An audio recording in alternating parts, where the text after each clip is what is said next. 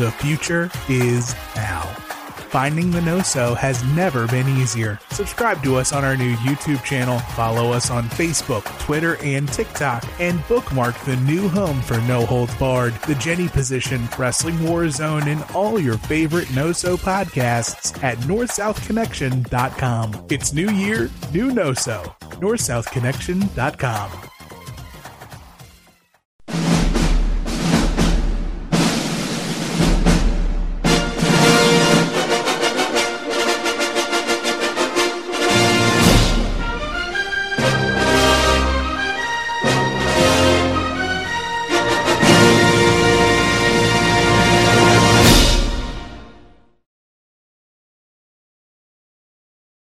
North South Connection audio, video. Welcome to what I absolutely cannot believe is the 20th episode of the multiverse of fabulousness. My name is Jonnie Sea, and of course, with me as always, the man who told me in private, and I promised I wouldn't tell, but I did, the man who loves to be on the receiving end of a big ending, Mr. Keithie Langston. How dare you? How dare you say those things to me out Well, loud? I told I you that in confidence. Well, I had to do it because I think, like a lot of folks, love is in the air. Love is in the air. It's February, and Mhm. uh, even though Valentine's Day Valentine's Day has passed, I'm feeling love. You're feeling love. Uh, Sure. we we privately enjoyed some love before we started recording. Well, we were recording, but that's not for public consumption. No, not at all. So uh, here at the Multiverse of Fabulousness, if it's your first time, you know we traverse the multiverse for pop culture variants. There's got to be a planet out there, Keith, uh, that is that is based around love, and it, and I think we're going to call it Earth Love. And on Sure. that Earth, there's a version of Jonnie Sea and Keithie Langston that exists that host a podcast about the things we love about wrestling that you probably don't, or that might start an argument, or that might go against the grain of what is quote unquote correct internet wrestling opinions. Mhm. And uh, we're going to shatter that shit uh, all up in that ass. Keithy and I have produced uh, a list of 10 items, uh, just all centered around the world of wrestling, that are things that we individually love that you might not. You might. And that's cool. And uh, I don't know. I just feel like AEW fans probably hate them all. Mm, that's a low blow. Um, but you know, it, it's that sort of list. We're not creating anything fantastical this time. It's all reality based. Just sort of wanted to have a, a conversation about the wrestling world since we spent so much time in fantasy land the last couple months, Keith. Absolutely, and I think I, I agree wholeheartedly. It's it's always good to kind of level set. That's a good uh, business word that a lot of my my boss uses all the time. Let's level set. Let's just get back to the basics. Let's get back to reality, and we can just uh, you know come up with uh, some things. Like you said, AEW fans are probably going to hate several things on my list. Um, so yeah, I'm, I'm, I'll be interested to see how many people hate everything on your list. So well, you know, my I, I I was looking at my list and I was like, God, I hope this shit's not redundant. Now, as I've been, and I'm sure you have, Keith, we've been watching a lot of content here on the North South Connection Podcast Network. My favorite videos so far are the No Holds Barred music draft for mm, the for the themes. yes, in that video, in those videos, they have made it abundantly clear that here at the uh, No So Network, we abide by the religion of Cobra or Mm. snake, if you Sure. will. if you So as- will, So as usual, we're going to go through this thing snake style. Yes. Do you want to go first, or do you want to go second? I'll go first. I'll fire us off with the first one. Um, and the only reason I say that is because recently on an episode of Making Mount Rushmore on the PTB Pop feed, um, I got two times two of my two of my picks got taken away from me. So um, I want to make sure I don't give you one right off the bat. So um, I think you and I talked about that we were going to go from the uh, least offensive to the most offensive. I believe. Yeah, yeah. Okay. Like for me, ten through six is like, ah, that's cool, man. That's your opinion. Five Sure. is a is a pivot, and then four through one's like somebody was gonna throw a punch at me and kick me in the Mhm. dick. All right, so I will go off with what I believe is my least offensive top 10 thing. Here's one of here's my number 10 top 10 thing about pro wrestling that I love even though I probably shouldn't. Um, and that is 2 out of 3 fall matches. Hmm. Yes, and I am, I am a fan. I'm a sucker for a 2 out of 3 fall. Not so much the series matches, although I do like those, but I don't feel that a lot of people, I don't feel that those are as passe as say a two out of three falls matchup. But uh, from my money, you cannot beat two out of three falls. I think, um, and it is usually it is very stereotypical with one fall goes to one person or team, the next fall goes to the other team, and then you know you usually have whatever the result is. But uh, I still love them. I still think they're fantastic. I think for my money. The best I've ever seen is probably the Saturday night's main event of Demolition and the Brainbusters and then Demolition and the Hart Foundation at SummerSlam 90. So Demolition in both in the top two of my two two out of three. Yeah, SummerSlam 90 is the first one I ever saw, and I was so confused at first. Uh, but it's it's kind of funny, and I don't know that I'll do this for everyone, but since I diff like I'm on the con on this one. Now, yeah. I'm not egregious by it. The three stages of hell is fantastic. Mm. Um, I'd like to see that brought back it, and you and you hit the nail on the head for me. I, I have a hard time not uh, realizing it's going to follow the formula. Yeah. All right. So, um, but at the same time, when the three stages of hell elevates it to the point where it's like, oh, cool, I'm going to see these two competitors in different stipulations. But that SummerSlam 90 all-time classic to me. It's mm-hmm. it's the first, you know. Plus, it's got Crush. Yes. Sugar bra, you know, and all that shit. And, and I'm a sucker for Crush. But that's that's a good low level personal thing. Yes. Mm-hmm. And I appreciate you for sharing because sharing things like these can be hard. Sharing is caring. That's right. Mine is a little less conceptual and a little more a specific event. I, for some reason, even though I'm not, I wouldn't consider myself like a very, I mean, I, I feel very lucky to be, you know, in a country that allows freedoms, but I wouldn't call myself like patriotic, okay? Like Luger, Duggan, those gimmicks, just I want to puke. Mm-hmm. For some reason, number 10, I love the debut of the Patriot in the WWF because it's in the heart of the Canadian US war. I just took I took a note and I rewatched the segment. It's on the July 14th episode of 97 of Raw. Mm-hmm. Yep. And the Hart Foundation comes out and they lay out all their match stipulations for SummerSlam. Mm. Bret says the SummerSlam three times. Mm-hmm. And then Austin comes out and just stands on the ramp they play. They're in Texas. They play his music, and they're like, "Who's gonna team with Stone Cold?" Shamrock comes out. HB, or then the Patriot comes out in, a, yep. in the black mask, and, and, he was associated with Michaels coming back yep. and Sid coming back randomly. Yep. And they just stand there, and the crowd goes crazy. And mm-hmm. to me, I bought into the Patriot right then and there. okay. Although I hated that promo where he's like, "My face." you, I don't know if you remember that one. Uh, the great, the great Del Wilkes. What do we? What, gone, gone too soon, or maybe gone right when he should have, uh, depending on who you ask. Um, I mean, yeah, I, I mean, I it's it's no secret I'm a big fan of uh, Global, and I was I was and of course he was all over Global back in the day, and then of course I was a bigger fan of the Dark Patriot, which was uh, Eddie Gilbert's less impressive brother Doug. So um, yeah, what? no, the Patriot. It d- didn't make the list, but I swear to God, when you said Dark uh, Patriot, I'm a, I was a fan of the uh, multiple Sin Caras as well. Yeah. like like an e- having an evil version of yourself. Yes It's badass, man. They, they, did. They missed that opportunity with uh, Evil Doink and Good Doink. I mean, that would have been great if they had Evil Doink come back, but I mean, at that point, there was no way that uh, you know Matt Borne was coming back to the company. So. No, although cocaine's a hell of a drug. Yeah, cocaine, hell of a drug. Um, so I guess with Snake Style, that means I have to go next. You do. Now I consider this very much probably something I'll get a lot of buy-in from, but I can mm-hmm. see why the purists get mad. Number nine, uh, uh, clear, plain and simple. I don't need a ton of explanation. WCW mini movies. Uh, okay. Masters of the Power Bomb, Spin the okay. Wheel, Make the Deal, White Castle of Fear, Lost in Cleveland. Yep. I mean, what's ah, not to love? It's not hot. Plus, I live like near like White Castle. Oh. Uh, Harold. Well, I think it's a Cincinnati-based company. I might be wrong. Uh, okay. Uh, it's disgusting.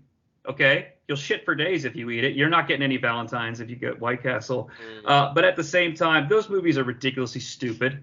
And and I love them for all the right reasons. Spin the wheel, make the deal. The best is when they're on the beach and the British Bulldog and Sting are playing volleyball with some kidsters, and the Bulldog tries to rescue Sting from an exploding boat. Yep. Shades of WCW Marvel issue three.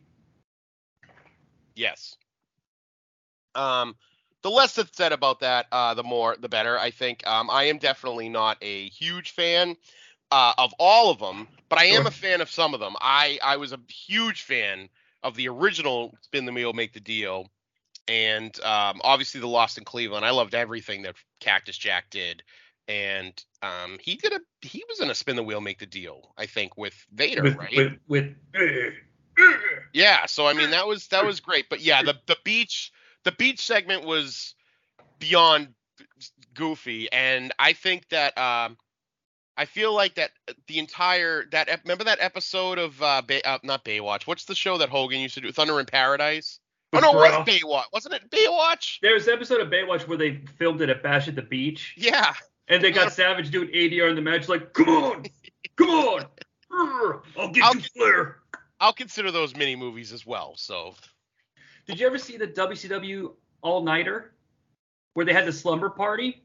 Eric Bischoff and Tony and the Brain, and I think Gordon Solie, oh god, and they showed best of matches. That's the Oh, first time I ever saw the Jesus. Halloween Havoc Thunderdome. Good I don't know. I don't want to get off topic. yeah, The, no, the chief has Good lord. ordered me to stay on target, as they say in A New Hope. So, right. uh, your nine. Um, I am gonna go with um, this one is kind of another really not.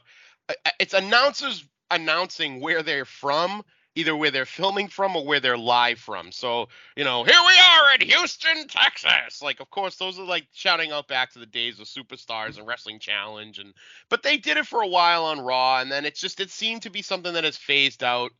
Um, I really, I, I think it's not that most people don't like it. I think it's just most people don't care. But I always liked it, and there's a reason why this was my number nine, and it's because my number eight kind of goes along with it. Um, and I can, and I'll, I'll give you that number eight, and then I'll let you comment on nine and eight. And it's um, what Pete, Pete and I refer to on GFA Live as Chamber of Commerce Vince McMahon. So it's whenever Vince would come on and he would announce that like a city had a suspension bridge, or you know that the like one of Pete's favorite things is whenever Vince would announce that Tiffany was coming to town. So it was just like you know, and and I think that those those are kinds of things that have obviously gone away. But I do I do love those. I do love it. It's it's just it feels very home to me. I always and I don't think when I was a kid I ever realized that there was like three weeks in a row that they were at the Worcester Centrum. It just didn't compute to me. So you know, I guess it's okay. I was all right, but yeah, I I miss those days of Chamber of Commerce. Vince or whoever the lead announcer is, and of course announcing where they're where they are live from or where they're filming from. No, I'm definitely on board with enjoying those things. Uh, a side effect or a subset, you're not going to get any argument out of nine. I mean, what's the point? Live it up. Like, like, tell me you're here. Points. Like, okay, so I, I, for some reason, I, I notice a lot when shows are from Evansville, Indiana. Okay, now because I used to have uh, family there, or I still do to this day. I have some some fam- some in my in-laws live there. Okay. And so whenever I hear it, I'm like, God, that place got a show. That place sucks. No offense to them, they're nice people, but it's like, uh, so when they're like, we're in Dayton, we're in Fort Wayne, like when you're, Yeah. especially when you're around, it's like, oh, I could have maybe gone to that show. Um, it brings me, you know, cohesion and anything that Vince McMahon does to uh, do some brand synergy with Mhm. the local town, whether it's wearing a gigantic cowboy hat Yep. or being like Hershey, Pennsylvania, home of the Hershey. Let's get some chocolate. you know, right. stuff like that. I mean, I'm I'm on board for that nonstop. I'm here for it. I love it. All right. So Uh, that, lead, that leads to you. Okay, so number eight, and I I I was like, oh, should this really have been number eight? I feel like this should have been higher. You know what, guys? I like WrestleMania 2 and WrestleMania 11. Okay. Uh, we did WrestleMania 2 for the Chronoso project. I like all three main events and the tag title. That's four matches on a show that's less than three. So what's the problem? Mm. Plus, we've got every D grade celebrity on the sun. They got the Where's the Beef lady who doesn't even say it. She's like, Where? you know, like she fucks it up. She She misses her cue. She Herb? does. Herb does a little, you know, jig. Herb. I missed WrestleMania 11 live, but Mm. I kept hearing about it because it broke barriers. Lawrence Taylor, yada yada yada. Yeah. Um, and I felt so left out. So when it came out on VHS, I rented it and I was like, this is the pinnacle of wrestling. I should get back into this, and I eventually did. Still never seen Salt and Pepper's performance. If anyone out there can send me a link or comment down below, for the love of God, I can't die without seeing it because that's the last piece of the puzzle. Plus, it's got Nick Turturro. Hey, I'm Nick Mhm. Turturro doing interviews. That's So- right. Get over it. Sure, they're not the best, but they're not bad. No, they're not bad. I would agree. I think that I, I I mean I'll even go I'll even go one step further and say that I enjoy a lot of 2, 11, 9, uh, even what's 26? Is that the one that The Rock hosted and that The Miz and John Cena was the main event? 27. 27. Hey, Chad was there. Sorry, Chad. yeah there's there's a lot of those things that i do enjoy um the overall i mean obviously it's the same thing in the same breath you could say there are things about 17 that i don't love you know and um and it's just because i think that there's there's things you can pick and choose i'll be honest with you my favorite wrestlemania is probably wrestlemania 7 because it was the one that i i remember it was the first one i watched live so it means something to me historically for that and it's just i think all of those matches there's a lot of great bangers on that match like the opening tag match and even like virgil DiBiase and There's and then there's heat. there's a lot of heat there's a i mean the savage warriors probably one of the best matches that the two of them have ever been involved in It's in the contention for top five of all time. Exactly. And I think that even the Hogan, like Slaughter's working his ass off in that match. And he does not look that terrible as as as an opponent for Hogan. So I think Gorilla, that Gorilla and Bobby plus Lord Al for a shimmy. yeah. And then um you had Hacksaw doing a doing a match. You had friggin' Regis Philbin at the end there. I mean, I think it's a, overall it's a great WrestleMania. And but as far as the old, you know, getting back to what you were saying about some of the other ones, I think it's great. I think they're great, and there's a lot of good moments. Um, you know, it's also it was a ti it was a sign of the times. I mean, there was things that they did during those that they thought was going to be different, and obviously things didn't pan out as well. So Uh, just a quick thing about seven, then I have to ask you an important WrestleMania based question. It doesn't age well, but I love the Regis you Tenryu, you Kitao. Plus, the Ultimate Warrior got his ultimate win. that's right. And uh, although it's no longer on Peacock, the instant replay debate between George Steinbrenner and um, Yes. so I've been listening to No So long time before I was a did this shit and uh, place to be as well. The debate, eternal debate, is always 17 and 19. I Mhm. understand that. So many no so guys swing 19. You're never going to talk me into 19 over 17 because I don't No. care about work rate. I mean, I do and I don't, but 17 is like, I don't want to call it Citizen Kane, but it's like, No, it's it it's not it, it, it it's the Citizen Kane I think of WrestleManias. I think Yeah. I would agree with that, and the reason why I think is because it's perfect for the era. It's even though it's not as much of like a car crash as like, or even though there are a lot of car crashes in it.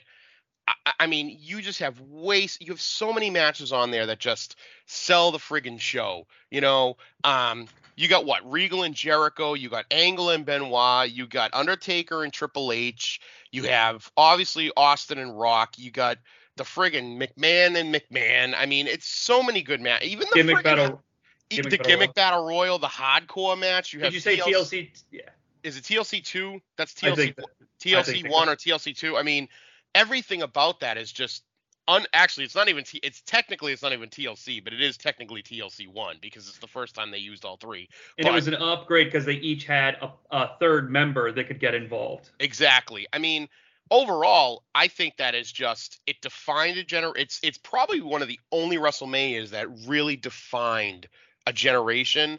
And oddly enough, it's what most people consider to be the end of that generation, which is, you know, a lot of people consider it to be the end of the Attitude Era, the coup de grace, if you will. So And they, and Yeah. even if you uh, subscribe to the fact that they both have a bad ending, uh, Austin turning heel, uh, a botched moon, uh, s- uh, shooting star press. Well, one is a story you disagree with. One's a straight up botch from the biggest match of the year. So Yeah, the story. I mean, and you know what? I'll be honest. At the time, I didn't hate Austin turning on the Rock. I thought because I thought it made the story perfect because he went into and they did the whole thing in the pre-match package where they say, "I got, I got to win this Rock. I need this belt." You know, like I need I more than you can imagine. I need to beat you. Yeah, and it- so it made it seem possible that that was exactly what Austin needed to do. So yes. Plus my way. All right. Uh, I That's think right. I have to go again. I will try to keep this one quicker. So on April 10th, 2000, the world changed forever. I had forgotten that what I was going to say happened on the same night as the WCW reboot. This is not the reboot. Jonnie Sea is not going to talk about Russo. Okay. I am the Batman. There, it's over. On the same night on Monday Night Raw, Keith, one of my favorite matches of all time took place. Triple H defending the WWF Championship against Taka Michinoku. I had a friend over who was wrestling adjacent. Yeah. We believed there, and I rewatched it. I won't get into the nuts and bolts. There's so much interference. The APA come out. Uh, McMahon comes out. Uh, we've had it in our head that everybody's out to get Triple H. The title changes like a hot potato anyway. Who's to say they don't give it to Taka until SmackDown? Just just to do it. It's not a five star match. It's a five star experience for me. I love it. I bit on the near fall. Fuck it. I don't care. I'll take it to the grave. I love Taka versus Triple H.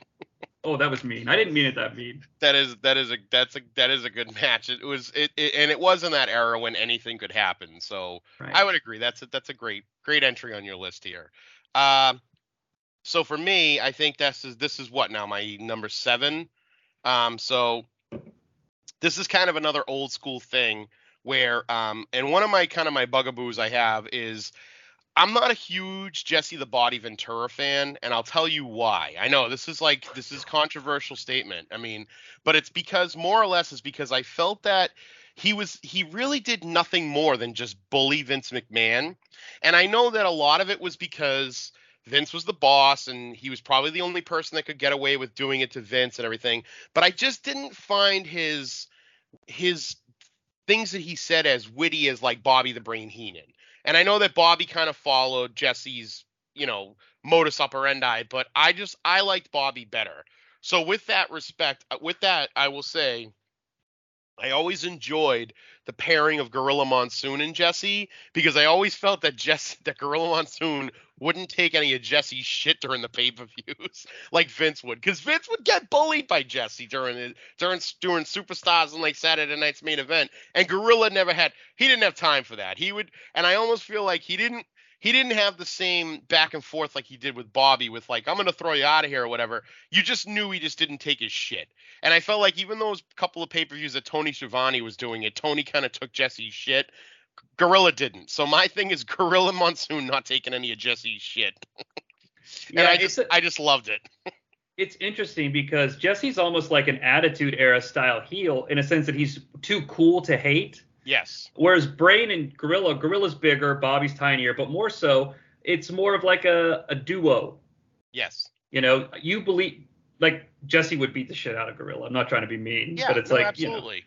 Uh, so but I, I, feel get like that. when I feel like when when Gorilla throws Bobby out of Monday Night Raw, that was like a legitimate like he legitimately put his hands on him and took him out, and Bobby was Bobby wasn't gonna be able to fight it off. So it's yeah. more cla- Bobby and Gorilla is just a classic like mhm.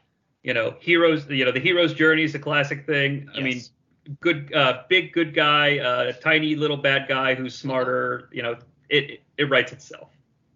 So next on my list here, I will say is, um, and this is again, it's kind of an old school thing.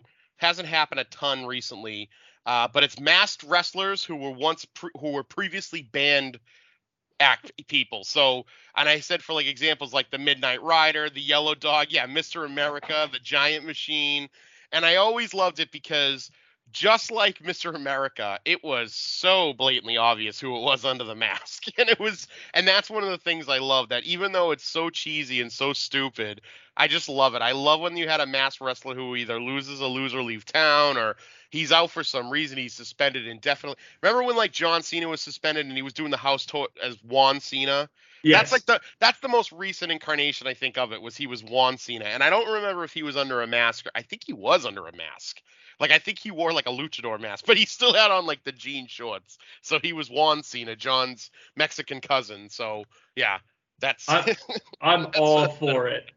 Mr. America, I mean, it's just the right amount of cheese. The, the key thing, I think, is you need someone to correctly play off of. Like Mr. America had Vince. That's clearly Hulk Hogan.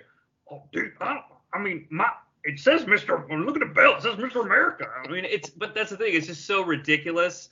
Uh, it, it, it hits just the right spot. Uh, I could see Seth Rollins being the heel in that scenario, doing it Yes. to a babyface. He's like Yeah. the perfect type of guy because he gets his buttons pushed well.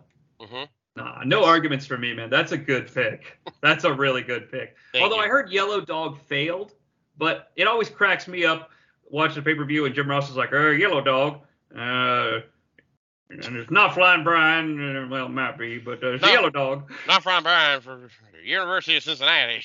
Yeah, uh, but he's got some Bengal intensity, but it's Yellow Dog. At least it's not that goddamn octopus man, Keith. That's right. Oh, oh Jesus. Let's let's talk about the octopus man. All right, well, And I got phone- to win a goddamn rumble. All right. So my number six, and this is not a shameless plug, it just got added to the list a couple days ago, bumping an honorable mention of I love that Chyna beat men for the Intercontinental title. That's all I'm gonna say. You Oh, can't yeah. talk about it. All an right. honorable Yep. mention. Okay. I love halftime heat 99.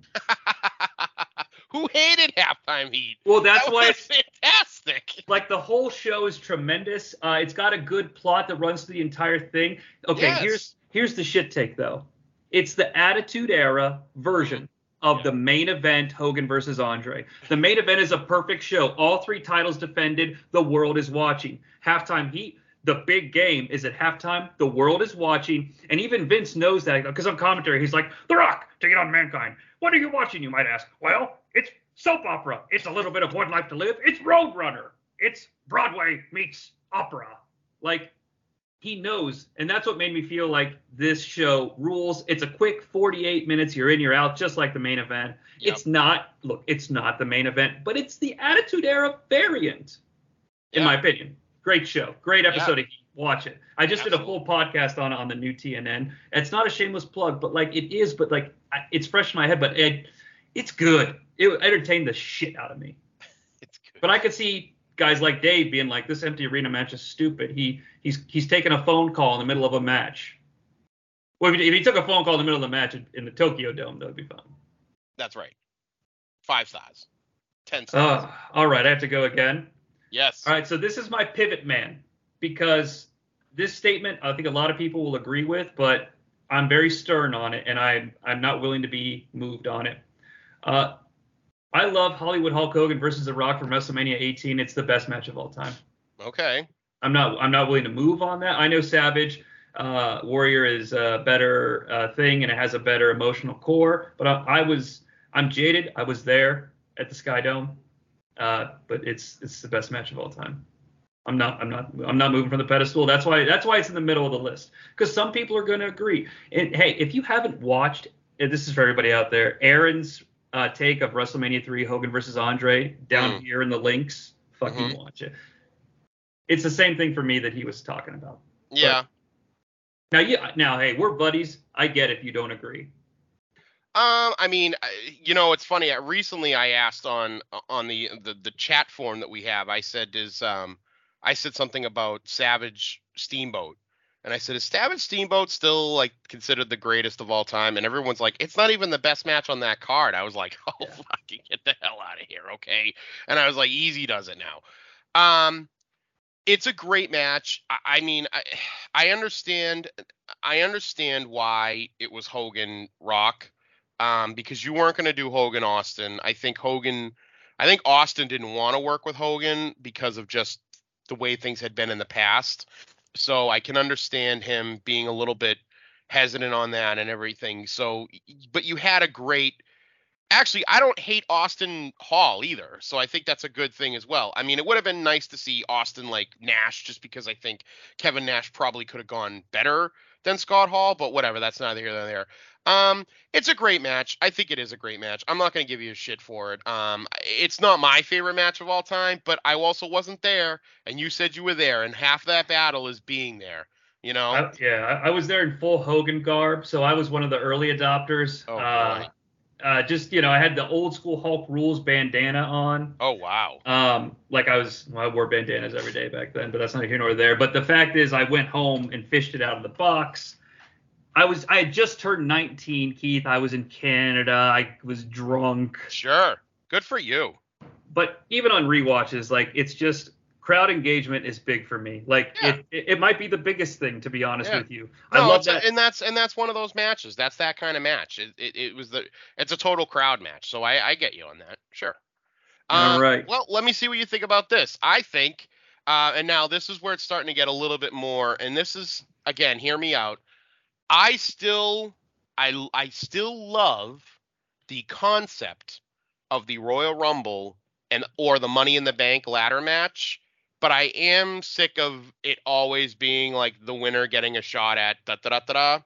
Um, I think they've changed it a little bit in you know recent years, like Charlotte winning and then challenging Ron, uh, Rhea Ripley for the NXT title.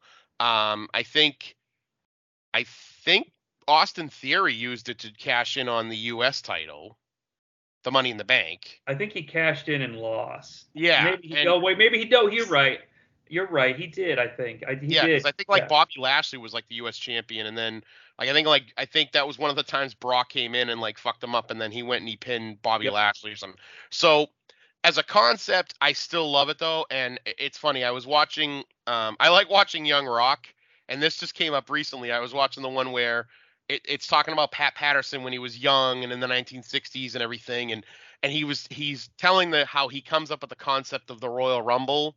And I'm like, that obviously probably didn't happen that way, but whatever. I'm like, I could still, I know that Pat Patterson came up with the Rumble, and just listening to how they explained it again, I was like, God, it's such a, that's such an amazing match. I still get, that's probably my most favorite pay per view of the year. Um, I still love it. I love betting on it with my friends. Like we all pick numbers and stuff like that just to see who wins. It's just, and I and like I said, the whole concept of like winning a chance at a championship, I'm okay with. It's just always I guess it's more or less like I don't think it needs to be. I, I would love to see them mix it up a little bit. You know, I don't like the um the obviousness of who wins. Like I want, like I I was saying, I go, what would be so great next year is if like Ricochet won just out of nowhere. Like have somebody that wins it that shouldn't even win it. Like I think one of the one of the only things that's great about '89, except for the Hogan Savage interaction, is that. Big John Studd won, and everyone's like, "Who the fuck? Why is Big John Studd winning this?" So Right. yeah, that's that's just my theory on that. So it, it's interesting because we're higher up on the list. Uh, I watched the most recent Royal Rumble with my son. He's 10. We we were marking out for Gunther. We were on board the Gunther Express, but here's the kicker. In the back of my head, the whole time I knew Cody was winning, even though we were like, "Come on, Gunther!" Like, Right. so it was a funny. It's always a great ride, but when it's over, you're like, "Uh, I mean, I mean, why did I get? Why did I invest? Well, it's because I and I think like this year, like I don't even know why. I know that Rhea Rip. See, like Rhea Ripley's, she's she's probably like one of the best parts of the show, but mm-hmm. it had nothing to do with her winning the women's title. It's she's the best part of the show because of all her things she's doing with Judgment Day. So for her to win the for her to win the Rumble, it's like okay, so I guess they're going to go down this road now and have her be, you know, now obsessed with the world title, I guess. But it like it didn't make sense going into it and i'm like why is she the odds on favorite to win and then she ends up winning i don't know it was it was kind of odd to me but I was Eh. hoping she was gonna challenge for the U.S. or Intercontinental personally. that would have been good you know that would have been good Like right? I'm not, I don't know how I feel about intergender matches, but I do feel that uh, um, I'm comfortable watching Rhea Ripley do it.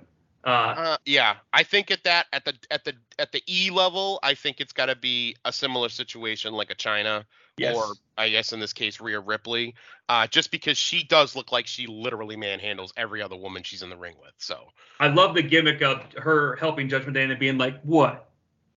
What?" exactly Because yeah. someone's gonna have to get her, but can we embrace that? I mean, we they're can. yeah they're We not can. there yet they're not there yet though like that's I- the whole thing is they're not there yet i don't I- think they're there on the feel indie scene but they're not Yeah. there yet I feel like if they did that and we didn't pop for it, Rhea, the person would be pissed. Like Exactly. this, like we built to this for a year. Like, of course I want to take this. Like, you know what I'm saying? Like, Yeah. fucking go for it. If she's got, if if all if all contractors buy in, Mhm. do it. Yeah. Because it's their safety that matters, not my feelings. I like feelings. I'm just saying. In this case, fucking Rhea. and kind of speaking of Rhea, this leads into my next one, which is I still get a kick out of and I still mark out for love stories in wrestling. Um, I do like the Savage and Liz from Seven, the friggin' the Kurt and Stephanie from the summer of 2000. Um, Rhea Ripley and Dominik Mysterio. like okay, that that's a little different. That fucking rules. but it's just I still get a. I mean, I would even say, ugh, as much as I don't want to say like the Matt Hardy and Lita thing, it was kind of okay. It was a lot better done when it was like Lita and Edge. Um, and then, but I mean, do you remember like the Chris Jericho and Trish Stratus one Yeah. right before like they turned on Jericho at WrestleMania? There was such good shit. So I still get a kick out of love stories in wrestling. It Absolutely. I was at the heart. And this I- is the month of love, so you know. I was trying to think like um it's really cool if they can if if they tried it across face heel lines Yes. And if it elevates both to like the world title status like if it was the main event program like Mm. some like we just happened to be together and look at this you know we're also challenging for the gold at WrestleMania et cetera et cetera Sure. a good opportunity to bring back something I was plowing through the network on the mixed match challenge Mm. that was dumb, but I think it's a fantastic concept. Do a pay per view, Sure. do a tournament. Sure. Uh, it you know because you got like uh, I think it was like Braun Strowman and Alexa Bliss. I'm not a big Strowman fan, but the point is is that they created like a, some sort of a gimmick together. Yeah. Like bring it back. And at the same time, I think they were doing that show where they were driving together. Mm, yes. And so that was on the network. And that was kind of fun too. It like it led to a little bit of that backstage, the natural, or at least you can say natural backstage, you know? Yeah, they had like Boss with the Sasha was with Balor, and they had Boss. They were the Boss Club. Yeah. Yeah. Good time. Anyway, that, that's just. But you could pivot something like that into a storyline like we won this thing. You want to go celebrate? You know, I mean, I'm just saying. Now, Sure. flip, flip side, I'm not much of a fan because to me it's more Matt Hardy, lead Lita, less Randy Liz. Yes, that's true. So I'm disagreeing, but I love the pick because Well, I think a lot of I think I heard the rumor now that they're they're gonna try to push a uh, a love triangle with Becky, um, Seth, and um, Bayley. Yeah, call me like- when it's call me when it's Becky, Seth, and Theory. All right. I'll call you when September ends. Yeah, when they're fighting. T- call me when they do something like that's actually different. Um, because with Bayley, it's too obvious that it's like a scheme. It's an evil scheme. It's too obvious. Right. All right, so I'm on my four. hmm Fuck it. I like the. I love the invasion. It felt like the most important thing to ever happen to me. I was. I had just graduated high school. It was the summer before I was moving to college, and I'm not trying to give you my fucking autobiography. That doesn't matter. It matters to me. But every night was appointment. I worked at a video store. I remember closing the store early because it closed at nine. I closed at 8:50 and drove home the night. And and it stems from the fact that that was the night that ECW and WCW merged. But for but but for one hour, I thought it was a three-way invasion, and it was just it's handled wrong. And towards September, it really falls apart. But stage one of the invasion, where the titles aren't hot potatoing as much, and it feels like I don't It- like. Au- It the- sucks that Austin's in charge. The Invasion pay per view is a pretty decent pay per view. My only problem with the, the my only problem with the whole angle altogether is you ended up having guys who were either never involved with WCW or guys who were unceremoniously fired from WCW leading WCW. Mhm. You had a guy like Jericho who for the most part made his bones in WCW and didn't support them, which I thought was kind of odd. Like Jericho seemed like the guy that should have turned on them and turned on the alliance or turned on the WWF and went to the alliance because he made his bones in both WCW and ECW, but he stayed with WWF, which was odd. Um, and then it just the, it's the over involvement of the McMahons that just like Shane shouldn't have been wasn't he in both fucking tag matches? He was in the tag match at the Invasion and he's in the tag match at Survivor Series, and it's like he shouldn't know have been in the series. he shouldn't have been in either one of them. I feel like it's like you know Well, what, let him be, No, no, he's but not. like let him be on in. the He's, he's not. not in the- it's it's Booker, DDP, Dudley's, and Rhino. oh, so he's not in the Invasion. No. Okay. All right. Well, then Inaugural brawl. I couldn't That, think right. of a Then I'll goddamn take that. name. I'll take that back. I'll take that back. That's okay. And I don't say that to correct you. I just. Yeah. No, know, but that's good because I mean, I just I think like my thing. One of the things that has always been a pet peeve of mine is the over involvement of the McMahons. Um, and and again, I mean, I and you'll never get me to disagree with Vince being on television back in the day because it was the greatest. The McMahon Austin feud was the greatest feud of all time. Um, but just after that, it was like they needed to stop. Like Shane McMahon just got so annoying so quick. Stephanie is good in short bursts at best. let's say they do everything the same with the exact same roster, okay? But once Shane and Stephanie announce that they purchased, once they do the merger and Stephanie walks out in the dress and does the look, they say, and here are the people we've hired to run. And Heyman gets in the ring and Eric Bischoff comes out. They still have the same talent. They do the same matches, the same overindulgence with the belts, but Bischoff and Heyman are in charge of the alliance. Um, I think it increases it. I think it improves it a lot. I don't even think you need Bischoff. I think you could have had Paul Heyman because he was a big deal in both. He was a big deal in both. Obviously, you're going back, but also the roster thing. I mean, they had the they had the invasion angle with the best known guys. The top guys that they had were DDP, who they embarrassed, and then Booker T, who they kind of embarrassed as well. So I just I don't know. Uh, it's it's a it's a that's a that's a whole nother show you and I could do a whole nother multiverse of fabulousness where we try to rebook the actual invasion angle correctly. I'll freely admit it's definitely like a I love it like I love the movie Mannequin. Like I get it. Like I know it, you know, but at the same time, I just I'm not going to turn it off, Mm, you know. okay. I'm not going to turn it off. No. Alrighty. Do I have to go again? Yes. Okay, I just didn't want to fuck up the Nope. This is your number three. This is something that uh I love regardless. Starrcade 90 collision course. Main evented by the Black Scorpion versus Sting in a steel cage and featuring the Pat O'Connor Memorial Tournament of tag teams. Have you seen the show? Yeah, of course. Heyman and Jim Ross are on commentary. The Black Scorpion's entrance is amazing, but JR's insistence to use the Starrcade stats. Like they have these things called, uh, well, well uh, Bobby Eaton's from the Dark Side, uh, formerly Huntsville, Alabama. If we could just pull up the Starrcade stats, it's like a graphic with name, weight, location, and a fun little fact. And he's like, "Can we get the Starrcade stats? Can we get the Starrcade stats? Can we get the Starrcade stats?" And then they finally show up Oh boy. and they call Ray. They they uh Jim Ross doesn't know if it's Ray Mysterio or Ray Mysteric because on the on the key it's Ray Mysteric. So he'll say it three different ways in less So than 30 good. seconds. It's so good. It's so bad. It's so good. It's an all timer. I will put it on in the background the way people put on Royal Rumble '92. Uh, I don't. I like Starrcade 90 actually. I don't. I don't hate that. I think I loved all the old, early, like the 90s, er- early 90s, late 80s. Well, shit. I like all the 80s. I, would- I would say. I think NWA WCW is great. I think it wasn't really. It didn't really start to turn bad until. I don't think it turned bad until they signed Hogan. But that's just Yeah. my. That's just my deal. Um. But yeah, no, I, I, I friggin' dude, the skyscrapers. Come on. Yeah, they reunite for 30 seconds, Yeah. and it's it's great. Uh, it's so good. And there's the the dude from the Soviet Union, Zangief, who's like the basis for Zangief from Street Fighter. Yes. He's like big hairy man. Yes, so good, so good. Yeah. Yeah. And I mean, And where, the, el- uh, where else are you gonna see Rey Mysterio Senior?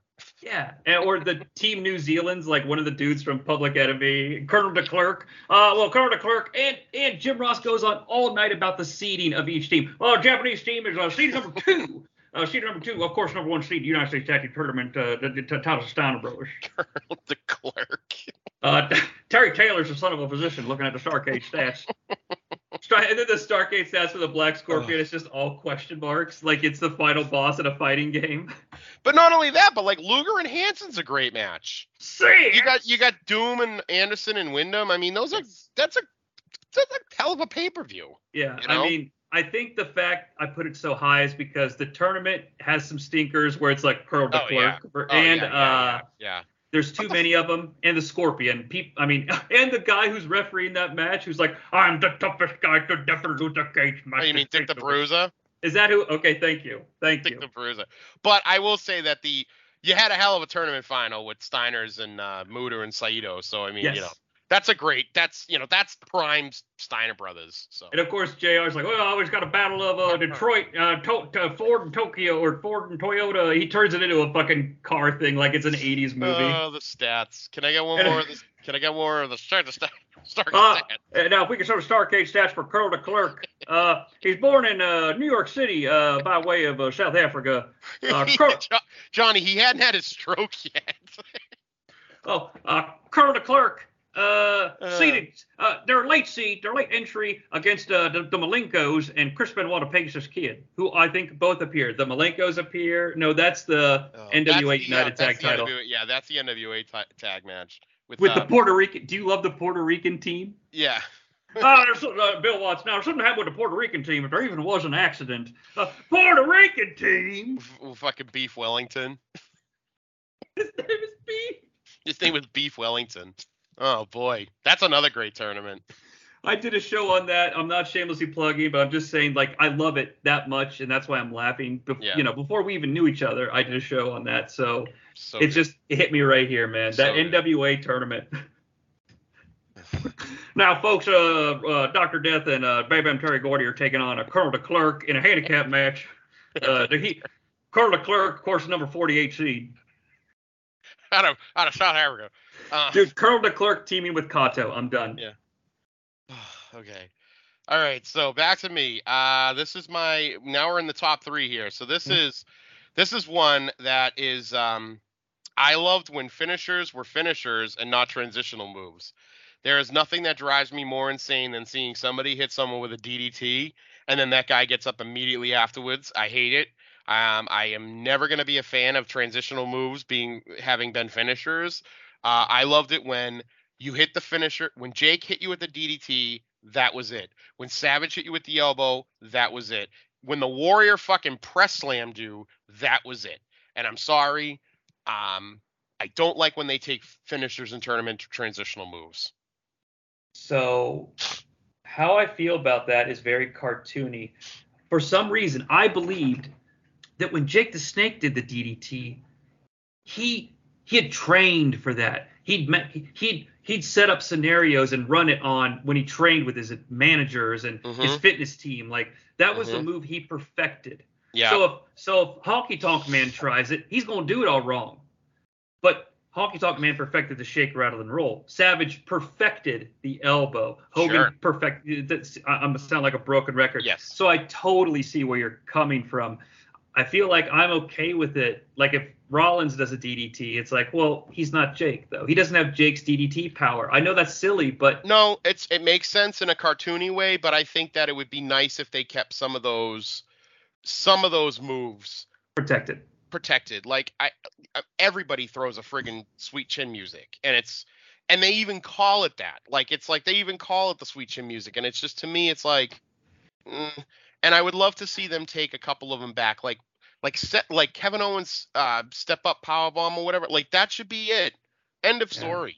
And they should keep it that way. And then you can have guys do, you know, and this isn't a turning into a five moves of doom. It more or less turns into every it's a kick out fest and that's something i do not get behind is the kick out fest i don't like that i don't like it on the indie scene i don't like it in the e i don't like it in the w or aew i don't like the kick out fests um It's funny However- you brought up. Oh, God. oh go, no go ahead Well, funny you brought up Austin or Owens specifically. I don't like Owens doing the stunner because I feel like there are some moves that need to be protected. Like you're not going to stop Rey Mysterio from doing a random leg drop in the middle of a match. I don't Yep. care. He doesn't. Nobody, but nobody drops a leg like Hogan did. Right. The stunner, the stunner is too associated with one specific person because it's never been a transition move or a move that other people do Mhm. to me it's like that's where i draw the line you know uh uh uranage or a rock bottom i'm not so Yeah. much but there's something about like the stunner specifically it's so Yeah. specific well that's also like that's also like the um the the ddt i feel like that's a specific move that doesn't need to be destroyed i wonder when people started casually using the ddt and i don't I think- disagree with you I think it was The Rock. I think The Rock started using it as a transitional move, just like he used the sharpshooter as a transitional move. And it was like once he started doing that, I think everybody started to. And it's funny because like Alexa Bliss tried to bring back the DDT as a finisher, and like nobody bought Mhm. it anymore. it's been too long Exactly. So At least But- nobody's using that fucking overdrive. Do you remember the overdrive? The playmaker of MVP would do it. I think that was Orton's first finisher. I thought you were going to bring up DDP and Orton No, no, no, no. because each of them have had it for so long. They've had their it's Yeah. their own thing. Yeah. But I like Ah. uh I like the cutter. Yeah, And I think and it's funny because Orton's one of the few that I think I feel like when he hits the you know, the uh out of nowhere, it's like it still kinda, you know, lasts. sure. Sticks, yes, it does. But yeah. It does. It does. Um, you know, you're not going to see when Randy Orton someday retires. They're not going to give it to the next guy from NXT as the I hope not. I hope not. it should gestate. Um, but speaking of finishing moves, there is one. It's not really a finishing move, at least that I see it when it happens. But and everyone hates this. Everybody hates this, especially uh, Jim Cornette. But I still think it's. I love it. It looks gorgeous when it's done right. And that's the Canadian Destroyer. I love that freaking move. I it's everybody hates it. I'm like one of the few people I think that likes it. Um, it is the goofiest friggin' move because it it totally is. It's a total kayfabe move Right. because there's if you know anything about professional wrestling at all, the most remedial knowledge of it, you know that it takes both guys to do it or both women to do it, and I still love it. So Sometimes Canadian I sometimes I can't tell who's getting hit. Well, because it definitely looks like it's it, the guy's taking it all on his ass. Right. So it's it's like it doesn't look like a pile driver at all. I am all for moves that that looks like it was a risk to you to do it, like the five stars. Yes, You know. absolutely, yeah. So But I, I, also I I also I just like it because it looks real good and uh there's not a ton of new moves that have been out recent like in recent years that look real good. Sure. Um, I think there's that move that that girl on NXT does that everybody's got a big thing for now. I can't remember who, her name or the move, but there's like this one that she does like off the top rope. It kind of looks like a stunner. I think it's almost Ember Moon. no, it's not Ember Moon. Ember Moon, her move was fantastic. It was, but when it, I'm not throwing shade. I like Ember. Moon. A, she didn't hit it a lot though. Exactly. If you don't hit it, it Yeah. looks bad. Yeah. I like snap Canadian destroyers. I don't like the if Yeah. someone's just like creeping and they do the jump and it happens like a snap suplex. It, yeah. But yeah, if they named renamed it to Dave's Triple, Cornette would love it. You know? All right. Now, uh, geez, you're up now. All right, I think I have to do a, the two and one, or or do you, that was your two? That was my two. Yeah. So okay, think then I don't feel bad doing my one. Then you can finish. All right. All right, number two. I love the first like 35 weeks of NWA TNA weekly pay per views. I love me some Sonny Siaki. I love me some fucking Born and Raised in the USA. Like when they announced TNA Never Dies, when's it coming back? That's what really just pushed me through the limit of being like, um, Take it to the limit. I like I like I, I listen to everything, but that's one of my favorite shows because I thought I was the. I mean, they hate it, er, you know, they have fun with it, but Mhm. and I don't love it. It's the same reason you watch Ed Wood. Yeah. You know, it's the same Yeah. reason you watch Birdemic. Like, Yeah. don't get me wrong. Like, I'm not trying to kill my credibility. It's the reason people go see The Room at midnight and Mhm. yell the lines. I, uh, weekly NWA TNA is just fucking glorious. And hey, uh, rest in peace to Jerry Jarrett. Yeah. He's on those shows. That's how I know who he is. Yeah. Um, I will. Uh, I'll give you that. I'm not gonna say too much on it, but uh, I I'll I'll give you that. I mean, it's so funny every time you go, you stop and you kind of pause, and I go, oh, what is he gonna say? And then when you said the invasion angle, I'm like, oh my god, what is his top three? So I will say I am I am dying to know what is your number one entry on the top ten list. Well, it's a concept, much like most of yours have been. The concept. You can sum it up with a number. the number 50. And this is why you need to watch on the YouTubes. Oh God, what are you doing? Why do you have that? So, Please, because please tell me somebody bought that for you. yeah, uh, somebody named Jonnie Sea went to a SmackDown. Now we'll explain. Went to a SmackDown in 2017 specifically because I knew I could go and buy that shirt, and I knew they would have it because he was the WWE champion. He's the 50th WWE champion. Oh boy. The modern day Maharaja, and what I held up was my modern day Maharaja shirt. Now, it's not Jinder as WWE champion. It's new champions. Okay. And it goes back to 1992 Mhm. when I turned on Superstars and Mean Gene was like, here in Saskatoon, a new champion. And Yes. Bret Hart comes out, who I hate. And I'm like, but at the time I was like, Bret Hart won the gold. He's not a champion guy. It's guys like Bret's first victory, Sheamus putting Cena through the table at TLC. Mhm. Um, there's one I'm forgetting. Um, fuck, who is it? JBL. Mm. I get reinvested in the product when Mhm. they promote someone out of the blue, unexpected that should not be promoted. It Okay. gets me, it gets my ass in the door to see if they're how they're gonna how they're gonna handle it. It's like brand management to me. It fascinates me. Jinder being the most recent I could think of because he held it for some time. Yes, I went to a SmackDown in Dayton and I was yelling, "Don't hinder Jinder." I was fucking bowing. His song, I don't care. His music fucking rules. Okay. I was yelling, "Colossus, don't hinder Jinder." Okay. Okay. Okay. Don't, don't I'm not. I'm not gonna say a damn thing. I'm gonna say a goddamn thing. Oh, there's a goddamn man. There's a Uh, got a Goddamn. goddamn turban. It, Now, now, that, now that's okay. Now, Faith, I'm not saying he can't wear that, but he's representing his company. He's representing everyone in this world.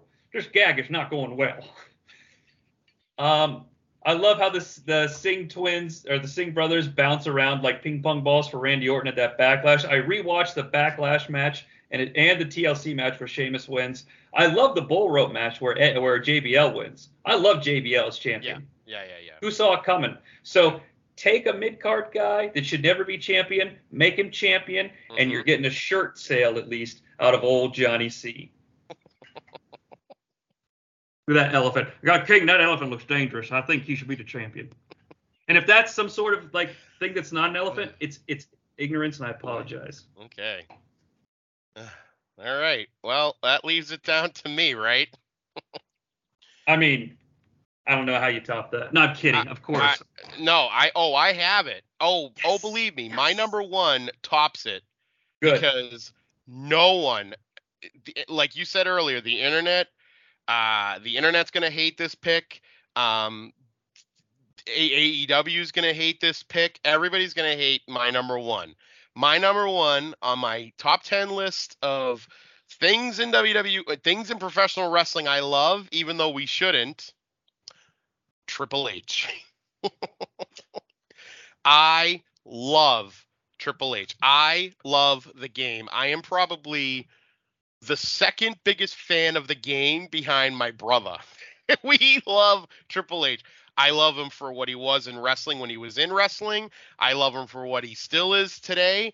I I love the guy. I think he's the best booker in in in in in, in professional wrestling right now. Put him on the board. I am a huge Triple H mark. Always have been, always will be.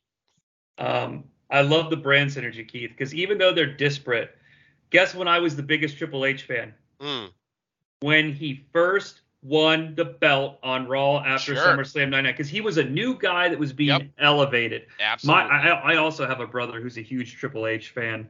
Mhm. Um, I don't. It's hard to disagree with how much he's given. Um, Yeah. That reign of terror, though, man. Eh. The that the beard, that the fucking nope. I love him. There's nothing he doesn't do that's everything he did was specifically designed to get to where he's at today.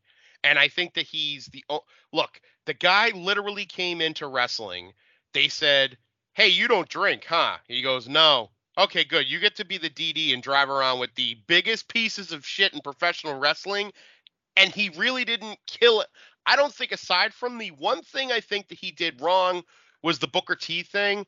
Other than that, which that's a big deal because I think Booker T should have won the title at 19.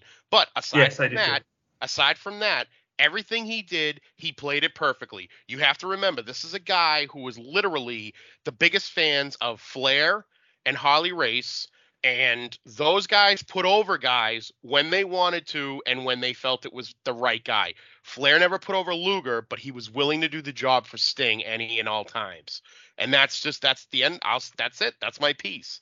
As opposed to a guy like Dusty, who everybody reveres so much, and Dusty booked himself in fucking main events all the time. Yeah. So I think Triple H, he learned from the best. He kept it going, and he's the future of any any part of that company. And I'm just the biggest Triple H. I'm the biggest Triple H mark. In fact, for years I used to say if I could pick one person to go to lunch with, it would have been Vince McMahon. Nowadays, is if I could pick one person, it's I want to go to lunch with friggin' Triple H. You're never going to get an uh, you're you won't get an argument out of me when it comes to the business person. Yeah. Um, you know the I don't know. I, I'd have to go back and rewatch the stuff that leaves a bad taste in my mouth is like Mania 27 with Taker, Mania Yeah. 29, the shit with Roman. Yeah, I know. Um, I But it's like also, but I also feel like, I also feel like that even that stuff with like the Roman stuff, it was like Roman wasn't friggin' nobody was buying in Roman Reigns anyway. yeah. you know so i feel like he didn't necessarily you know he didn't necessarily kill it. I think he was trying to save it. And it's like what better way to get heat than to go up against the guy that everyone has hated almost his entire friggin' run in the company? Let's not forget this guy laid down and lost the gold to Vince and Hogan. yeah. Um, I love, like, I liked Triple H when he was first with DX a lot. I had the um, the Triple H uh, uh, seal of a the seal. The, the- I always called it. I thought it was a blood splatter, but it's like Yeah. a wax seal shirt. yeah yeah yeah yeah One That's of my great- biggest regrets is I went to a show that had the the H with the cube symbol, and it's good to Mhm. be the king. I didn't press to get that shirt. yeah So Triple H, you know what? I see the synergy. I like when they inter when they bring guys up they maybe shouldn't. When they put Triple H in DX, I was like, what is this? And he Yep. became awesome. He gets the gold. He's awesome. yep I'm Mhm. gonna have to rewatch that middle era all right because as it stands, the the three stages of hell is probably his best match Mm. uh, for me to watch. Except for the 10 man tag on Raw before WrestleMania 2000. Yeah, I do his- like the I like the WrestleMania 2000 main event. yeah but his two against foley before that wrestlemania Oh, yeah, that's yeah. those two, the two against foley is like and it's funny because that's where like he says like he goes I, I think it's either him eh, or it's somebody else, but they were like Mick made Triple H in that in those two matches. He Yeah. made him. And that's where Triple H went from mid card guy who happened to win the title to legit main eventer. And for anybody that says he was never the guy, he was always the guy that worked with the guy, that's a total bunch of bullshit. Because again, I always go back to what Piper said, and I'm not comparing him to Piper, but I always go back to what Piper said where he goes, There never would have been a Hulk Hogan if there wasn't a Roddy Piper. Sure. And and I agree that completely. There never would be a da da da da da da da da da if you didn't have a guy like Triple H because you have to have that one guy on the roster that everyone hates, everyone wants to see get their comeuppance. And for many, many, many, many years, that was Triple H. And that's why I think he's just one of the best. I was all in on the two man power trip. I wish it Sure. could have lasted. Absolutely. I was all in on that. I and thought I that thought it cool. would I thought that would have been great leading into the invasion, like what they would have done with that. You know, like where does Triple H's allegiance lie?